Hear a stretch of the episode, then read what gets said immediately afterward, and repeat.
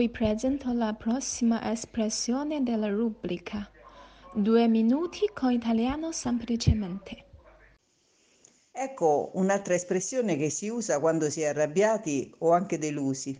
Ma guarda tu. Ma guarda tu è un'esclamazione che si dice quando non riusciamo ad accettare una cosa accaduta.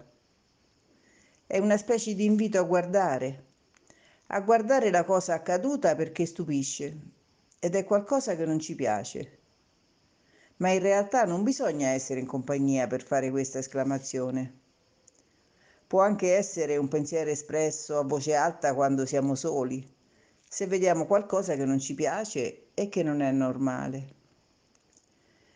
Se accade qualcosa di strano, tipo che una persona ci sorpassa con la macchina in modo pericoloso, viene spontaneo dire, anche da soli, ma guarda tu questo, come a dire, ma si fanno queste cose.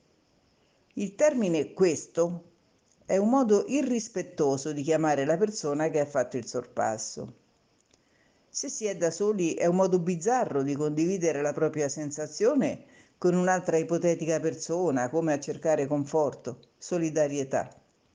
Se una persona ti risponde male, puoi ugualmente affermare Ma guarda tu, ma ti pare che mi devi rispondere così?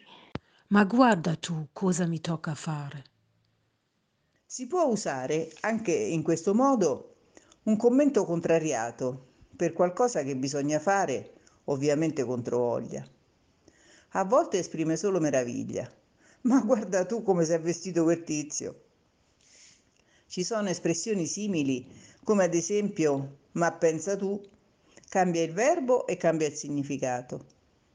Stavolta si usa soprattutto quando non avremmo mai immaginato che qualcosa sarebbe successo. Ma davvero Maria e Franco si sono separati? Ma pensa tu, e dire che si amavano tantissimo. C'è anche, ma guarda un po', che è la versione più educata, perché esprime disappunto, contrarietà, ma un certo contenimento nell'esprimere questo sentimento avverso. Ma guarda un po', hai ancora superato i due minuti. Non ti degni mai di rispettare la durata. Non è che qualche volta potresti lasciar correre?